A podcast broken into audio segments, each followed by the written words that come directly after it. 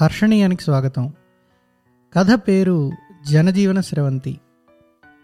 రచయిత హర్షవర్ధన్. చీకటి ఊరిని నెమ్మదిగా కమ్ముకోవడం కనిపిస్తోంది కిటికీలోంచి చూస్తే. దూరాన కనబడే మామిడి తోటల వెనకాల నుంచి సూర్యుడెవరో తరుముతున్నట్టు హడావుడిగా కిందికి దిగిపోతున్నాడు. చదువుతున్న పాత ఆంధ్రభూమి మూసి పక్కన పడేశాను నేను. మిద్దె మీద గదిలో కూర్చొని ఉన్నాను. అమ్మమ్మ వాళ్ళ ఊరు పమిడిపాడుకు వచ్చి రెండు రోజులైంది. ఎంసెట్ రాసి రిజల్ట్ కోసం వెయిటింగ్. పన్నెండు మైళ్ళు ఉంటుంది పమిడిపాడు గుంటూరుకి. అమ్మ ఏకైక తమ్ముడు గంగాధరం మామ ఆయన భార్య రాజత్త అమ్మమ్మ ఉంటారు ఇక్కడ. నేను వచ్చిన రోజు సాయంకాలం నుంచి చూస్తున్నాను మామ క్షణం తిరిగి లేకుండా ఉన్నాడు. మామూలుగా ఇంటి పట్టున ఎప్పుడు ఉండని గంగాధరం మామ ఇల్లు వదలట్లేదు. ఎదురింటి రాజారావు గారు ఇంకా మా వీధిలో ఉండే కొన్ని పెద్ద తలకాయలు పొద్దు నుంచి రాత్రి దాకా మంతనాలు చేస్తున్నారు ముందు హాల్లో కూర్చొని మామతో. నన్నేమో ఈ రూమ్లో పడేశారు. ఓ బండెడ్ పుస్తకాలు ఓ ట్రాన్సిస్టర్ ఇచ్చి. అప్పుడప్పుడు రాజత్ వచ్చి నాలుగు మాటలు చెప్పి వెళ్తోంది టిఫిను భోజనానికి పడుకోవడానికి మాత్రమే కిందికి. కిటికీలోంచి కిందికి వీధిలోకి చూశాను. వీధంతా నిర్మానుష్యంగా ఉంది. మామూలుగా అయితే ఈ పాటికి వీధంతా సందడి సందడిగా ఉండేది.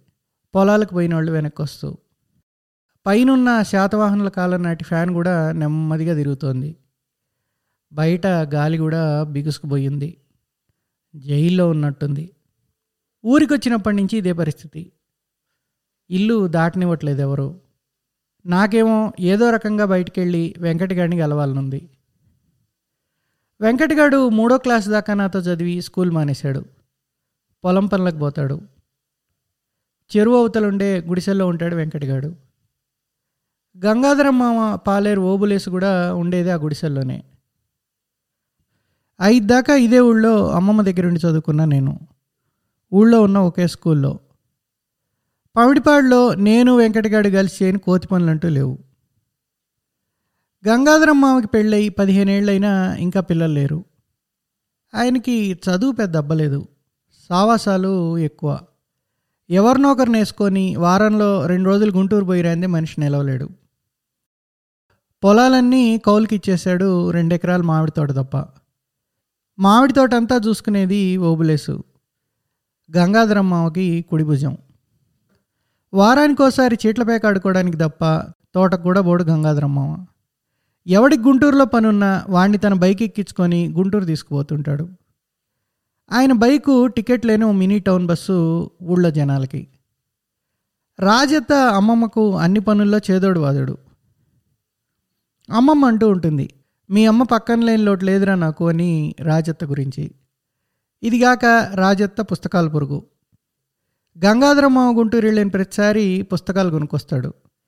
ఇంట్లో పని అయ్యాక వాటిల్లో మునిగిపోతుంది. ఇంట్లో ఉంటే నేను కూడా అత్త వెనకాలే. అత్త చదివే పుస్తకాల గురించి మాటలే మాటలు. ఉన్నట్టుండి కరకరమని మూలుగుతూ ఫ్యాన్ ఆగిపోయింది. గది బయటికి వచ్చి అడుగులో అడుగు వేసుకుంటూ మెట్లు దిగడం మొదలుపెట్టా. వరండాలోంచి మాటలు చెప్దాం. రాజత్త గంగాధర మామ గొంతులు. తడుముకుంటూ వంటింట్లోకి వచ్చి చూశా. అమ్మమ్మ కూడా కనబడలేదు. అంతా చీకటి. వంటింట్లోంచి పెరట్లోకి తలుపు తెరిచి ఉండడం కుంపటి వెలుగులో కనబడింది. చిన్నగా పెరట్లోకి వచ్చి పెట్టగోడెక్కి అవతలికి దూకేశా. వీధిలో రెండు అడుగులు వేయంగానే కరెంట్ వచ్చినట్టుంది. రోడ్డు మీద అక్కడక్కడ విసిరేసినట్టుండే వీధి దీపాలు వెలగడం మొదలుపెట్టాయి. వడివడిగా అడుగులేసుకుంటూ చెరువు అవతల గుడిసెల దగ్గరికి చేరుకున్నా. వాళ్ళ ఇంటి ముందర మట్టెరుగు మీద కూర్చొని లాంతర్ సరి చేస్తూ కనబడ్డాడు వెంకటగాడు. వాడు చూడకుండా దగ్గరగా పోయి వెంకటి!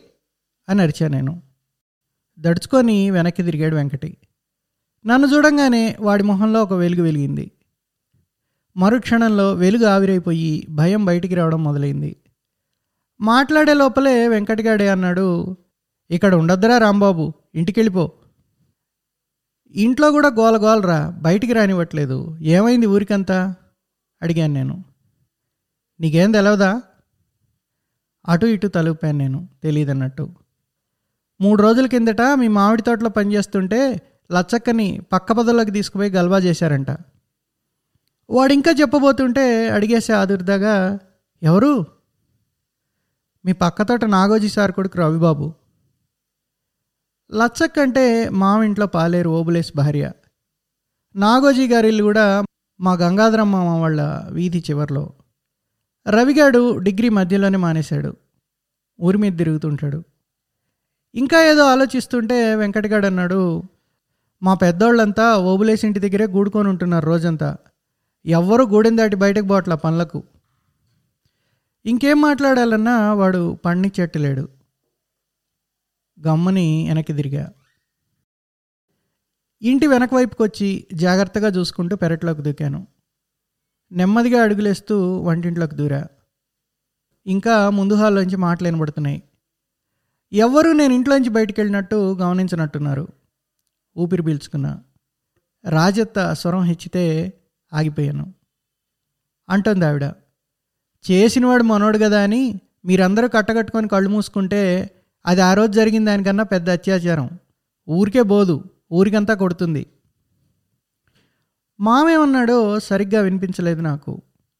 ఏదో లీలగా కోర్టులు కేసులు. ఇంకొంచెం ముందుకు పోయి హాల్ తలుపు పక్కనే నిలబడ్డా. అత్తే మళ్ళీ మాట్లాడుతోంది. మన చేతిలో ఏది ఉందో అది మనం చెయ్యాలా? ఓబులేసు ఈ ఇంటిని నమ్ముకొని ఇరవై ఏళ్ళుగా పనిచేస్తున్నాడు. వాళ్ళ నాయన కూడా ఈ ఇంటితోనే ఉన్నాడు బతికినన్నాళ్ళు. అంటున్నాడు మామ. రాజారావు అన్న కూడా గూడెం పెద్దవాళ్ళతో మాట్లాడుతున్నాడు. డబ్బులు ఎవరి నోర్లన్నా మోయించగలవు. ఇంకా ఏదో అనబోతుంటే అమ్మమ్మ నిశ్చయంగా చెప్పింది. అమ్మాయి చెప్పింది కరెక్ట్ మాట. నేను రేపు ఓబులేషన్ పిలిచి మాట్లాడతాను. వాణ్ణి తీసుకెళ్ళి కేసు పెట్టించు. ఎవడడ్డం వస్తాడో చూద్దాం. ఓ నిమిషం నిశ్శబ్దం తర్వాత గంగాధరం మామ ఈ గొడవల్లో అంతా రాంబాబు గడి ఇక్కడ ఉండడం మంచిది కాదు అన్నాడు. పక్క రోజు పొద్దున్నే నన్ను గుంటూరు బైక్లో తీసుకెళ్ళి తిరుపతి బస్ ఎక్కిచ్చాడు గంగాధరం మామ ఆ తర్వాత నా చదువు గొడవల్లో నేను పడిపోయి ఊరు వైపు పోలేదు. ఈ ఇన్సిడెంట్ తర్వాత ఓ పదేళ్ళకు నాన్న ఫ్రెండ్ డాక్టర్ పెళ్ళికి వెళ్ళాం నేను మా అన్న. మంచి ఎండాకాలం. తెగ ఒక్కగా ఉంది. అక్కడ పెళ్ళికొడుకు పక్కన ఎవడో తోలాయిగాడు సూట్ వేసుకొని చాలా హడావుడి చేస్తున్నాడు. వీడెవడు ఎక్కడో చూసినట్టుందే అంటూ బుర్రగోకుంటున్నా ఎవడరా ఈ పులేషగాడు? మా అన్నని అడిగాను నేను. మా వాడు ఎక్కడో చూసి ఏదో గొణిగాడు. మళ్ళీ రెట్టించా. విసుగ్గా అన్నాడు వాడు. గుర్తుపట్లా పవిడిపాడు రవిబాబు గాడు. పెళ్ళికొడుకు ఫ్రెండ్ అంట ఇంతలో సూట్ వేసుకున్న రవిబాబు గారు తన భార్య పిల్లలతో కలిసి కొత్త దంపతులతోటి ఫోటోలు దిగేస్తున్నాడు. తట్టుకోలేక అడిగేశా మా అన్నని. మరి కేసు జైలు ఏమైంది? గంగాధరం మామ గమ్మనున్నాడా లేదురా. రాజత్త మామ ఓబులేసి పక్కనే ఉండి కేసు పెట్టించారు దీని దెబ్బ వాళ్ళకి ఓ ఐదేళ్ళు ఊళ్ళో వాళ్ళు ఎవరితో మాటలేవు. కేసు నత్తనడక నడిచి నడిచి చివరికి సాక్ష్యాలు లేవని కొట్టేశారన్నాడు మావాడు. లచ్చక్క ఓబులేసి ఏమయ్యారు? అడిగాను నేను. ఏమోరా గ్రూప్ ఫోటోకి పిలుస్తున్నారు. స్టేజ్ మీదకి బా అన్నాడు మావాడు అభావంగా. ఒక్కబోయడం ఆగిపోయింది. లేచి బయలుదేరా నేను కూడా జనజీవన స్రవంతిలో కలవడానికి.